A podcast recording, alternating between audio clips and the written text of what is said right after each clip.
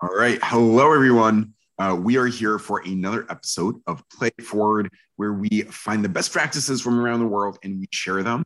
Um, my name is Nathan. Unfortunately, I am without my dynamic duo, my partner in crime, Leanne, who is a little bit under the weather, but we have a fantastic guest with us today, the one and only Simona Nikolova from the Bulgaria office. Simona, thank you so much for joining us. Oh, hi guys. Thank you for inviting me.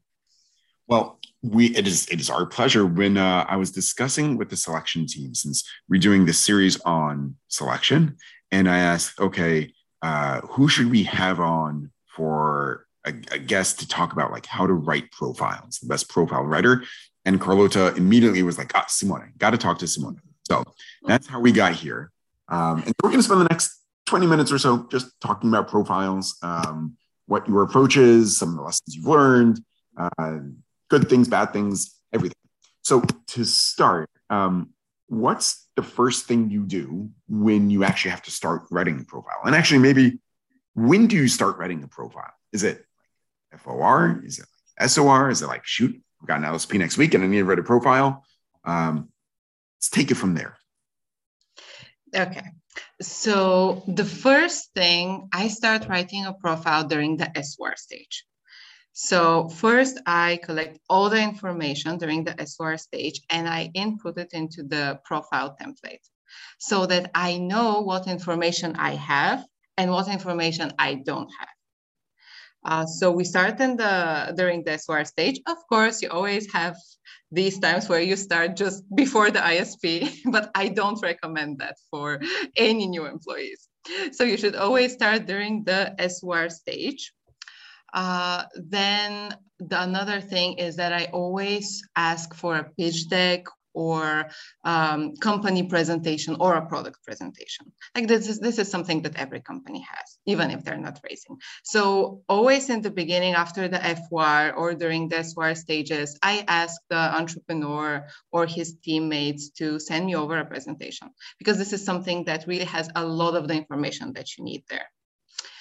And then after that, I Google. I Google everything. I Google the founder, I Google the company, and then I read all the articles or interviews that are out there.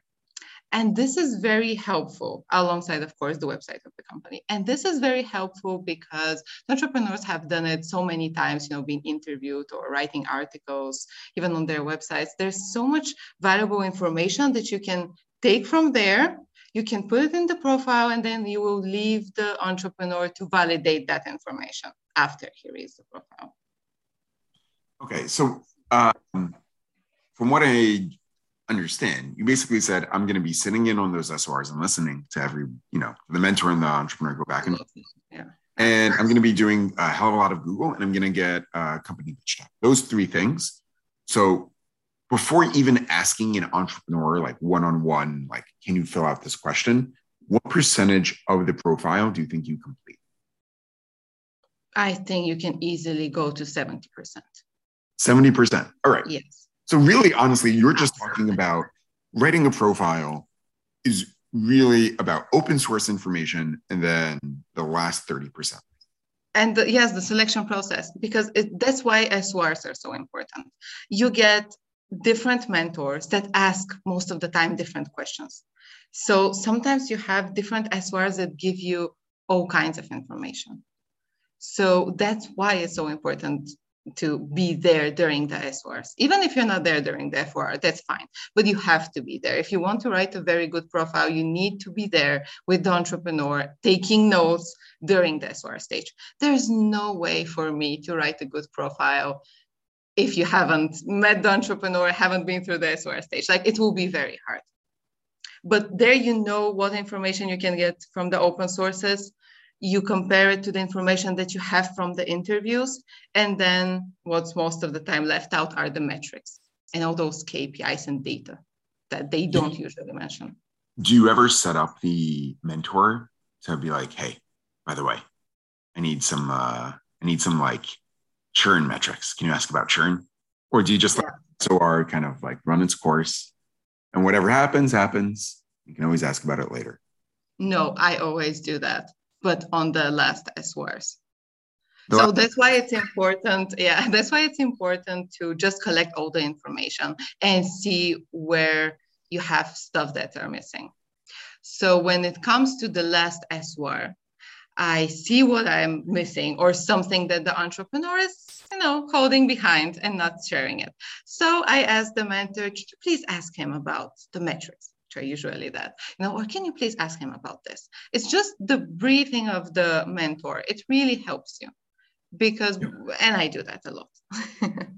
so actually, that was going to be one of my follow-up questions is what's your strategy or what's your approach when a candidate clearly does not want to divulge information? Usually they don't want exactly the metrics and the data. There's nothing else they won't share. Plus, if you really see that someone is withholding information, you just don't continue with him the selection process. That's the thing if after the FWR, the entrepreneur is very skeptical, he doesn't want to share anything, then there's no point, you know, for him to to get to that point. You you make it very clear that he needs to share the finances, that he needs to share information. So most of the time, they will share a lot in the SWR stage. They will not share data and some more important metrics for them. And that's where you come in and you ask the mentors to ask that question for you just so that you're sure.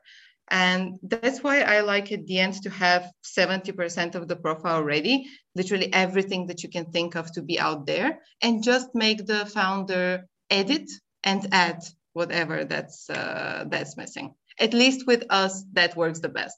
If you give a profile and say fill it out yourself, it never works out for us. so yeah, it's, that- it's me writing it and then asking, just can you edit or input these three things that are missing there. And so then, um, let's say you've got that 30% that the entrepreneur is working on.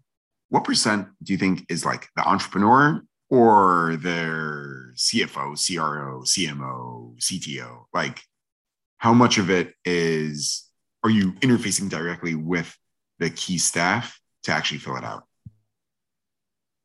It really depends on the size of the company sometimes only the entrepreneur can answer those questions. And they're usually these 20% of the profile. Uh, the business model, all the metrics, and the growth strategy. Many times his team member, members are not fully aware of everything. So I would work with the team members on uh, the market uh, section because they they would know that. The business execution section but everything else the growth strategy and the business model will be from the founder. And if i was to, to ask a follow-up um, in terms of where you think the founder cares the most of getting it right where they're most sensitive is it that first page that narrative section? Is it the key metrics is it the the vision section? Where do you find that they're like laser focused? The key metrics for sure. Because if you get it wrong then the panelists will ask a question and then they'll say oh no no it's not that. So i think they always focus on the key metrics. And because like we work with basically every industry under the sun how do you acquaint yourself with all of the key metrics of these various businesses? Because I think one of the best things about working at Endeavor is that, like, oh, I'm going to have an ag tech company, I'm going to have a satellite company, I'm going to have a retail company, I'm going to have a software as a service company, I'm going to have a crypto company, etc. Um, and the key metrics should be like actually key. So are you relying on the founder? Are you relying on mentors in the area or in the industry to, to tell you like the, this is what the most revealing part is? Um, yeah, how do you go about doing that?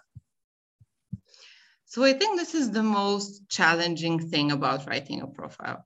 Also, something that is very scary for the new account managers. Like, how do you write a nice, a great profile for an industry that you have literally no idea about? So, what I do, and I think that it's really working well, is that you need to follow several very simple rules. Doesn't matter if you have any experience in content writing or if you have industry experience, as long as you follow a couple of rules, you can get to a nice profile. So the first thing is that, and, and also I say this, I've written more than 10 profiles and they all have been from burgers, as you said, to satellites, to AI, to drones, literally whatever comes. So what I do is that you always first focus on the endeavor criteria. Doesn't matter what industry comes, you have to clearly write about the criteria in the profile. Why is this company in the right timing to join Endeavor? What are the competitive advantages? How does it differentiate? And what is the growth plan? As long as you follow these, and this also, this advice also relates to the FOR stage or when you're interviewing the candidates and wanting to get more information to decide whether or not they should continue, you should always focus on the endeavor criteria. If you have that clearly out there in the profile, this is one of the things that you need because this is what the panelists will be looking at. Is there potential? Is there scalability? Why you? You know what, what what's uh, why you should continue? Is it scalable? These are the things that no matter the industry you should ask the entrepreneur and you should write them in the profile very clearly. Uh, the and this is also um, if if you don't know something from the industry you can always start with the market section because when you do the market research you will learn more about the industry. Uh, you can fill out the gaps that you have and you'll get a better understanding of the competitors. So if you start with the market and the competitor section then this will be like will give you a more understanding and you'll be more confident to continue with the next ones. And for the metrics where exactly you get those i think the same as the criteria most of the metrics are the same for all industries. Like if it will be client engagement or retention, the growth that they're projecting. So this is something that you know and you have to ask. But then during the SOR stage, or even when you're having a one-on-one with the entrepreneurs, you can ask them, what is the most important thing in your industry? Like give me the metric. They tell you. And then my other advice would be always when you get the, the metrics or any data, compare it to the industry standard and write that in the profile. For example, if you ask, oh, what is your uh, client engagement or client growth? And they're like, ours is 10x.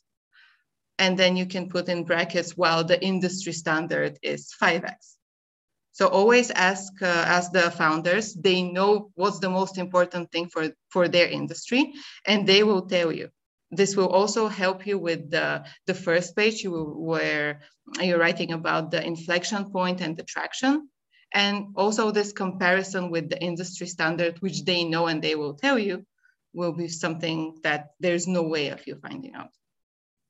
So uh, that sparked another question of mine. Now, I gave you some of the questions ahead of time. This is not one of the questions on. I think it's an important one since I remember when I was writing profiles. Let's say I knew the metric of like what the standard is, or or maybe I didn't, but the entrepreneur would give me, to be honest, some like bullshit answer. It was either like, oh, what's the you know how do we like quantify this like technical advantage? I've got the best tech, and they'd speak in these terms that's just like, all right, that's not gonna, I, I can't put that into profile since a panelist is gonna be like, what the hell is the best tech or the best branding? Uh, so, how do you deal with cutting through entrepreneur BS to be accurate um, and not too subjective? That's why I ask numbers. I'm like, oh, of course you have the best tech, but give me a bit of numbers. I always ask for numbers or examples. So if they say I have the best tech, which is something that we hear a lot from our entrepreneurs, I'm like, okay, so tell me, you know, what's the, the industry standard or what's an average or what do you have as a feature more than your competitors? So I try to extract information that's related to something that you can write, either number or you know more features uh, or of any kind of validation. Like, okay, so do you have more clients or do you get clients faster? You know, because you have a great tech. So you always try, try to ask follow-up questions where you can extract either the names of the customers or clients so that you can name drop or you know if it's faster adoption you know you, you take whatever you hear and you try to put it in something that will sign actually like a validation. Because another thing is my advice is you know never try to oversell the company or exaggerate because panelists will catch that. And literally you can have the perfect profile and the moment the, the entrepreneur starts speaking they will know it's total bs so then this was another thing i remember writing about profiles I would get in the best, right? All these um all, all these terms that are just like, okay, we, we can't put that in. And so I gently edit them out. And then the entrepreneur would look at the profile and be like, wait a second, I wanted to say the best tech or you know, some sort of subjective term that like we can't. And so then it was a process of like, I need to explain to you the purpose of this document and how it's going to be in your best interest um, that we don't just use either your jargon or your perspective entirely. How do you go about having that conversation? I tell them they can say that in the pitch. You can tell in the pitch mm-hmm. that you have the best tech, but for the profile, we need more. You know, we need numbers, we need examples we need validation. Like that's what I tell them. Like the profile is something that the panelists get in advance. They want to see everything. And then you can say that you have the best tech. You can convince them, but we need something more to put more uh, like uh, numbers, like anything, validation. That's what I tell them. And then what else was I going to say? Uh, yeah, if they say they they want to put a lot of industry jargon there, or want to be very heavy on the technical details. Then I tell them, we have panelists that are not going to be from your industry. We can have one industry expert, but then we'll have other panelists that will be from totally different industries. We cannot put that jargon there because they don't understand it.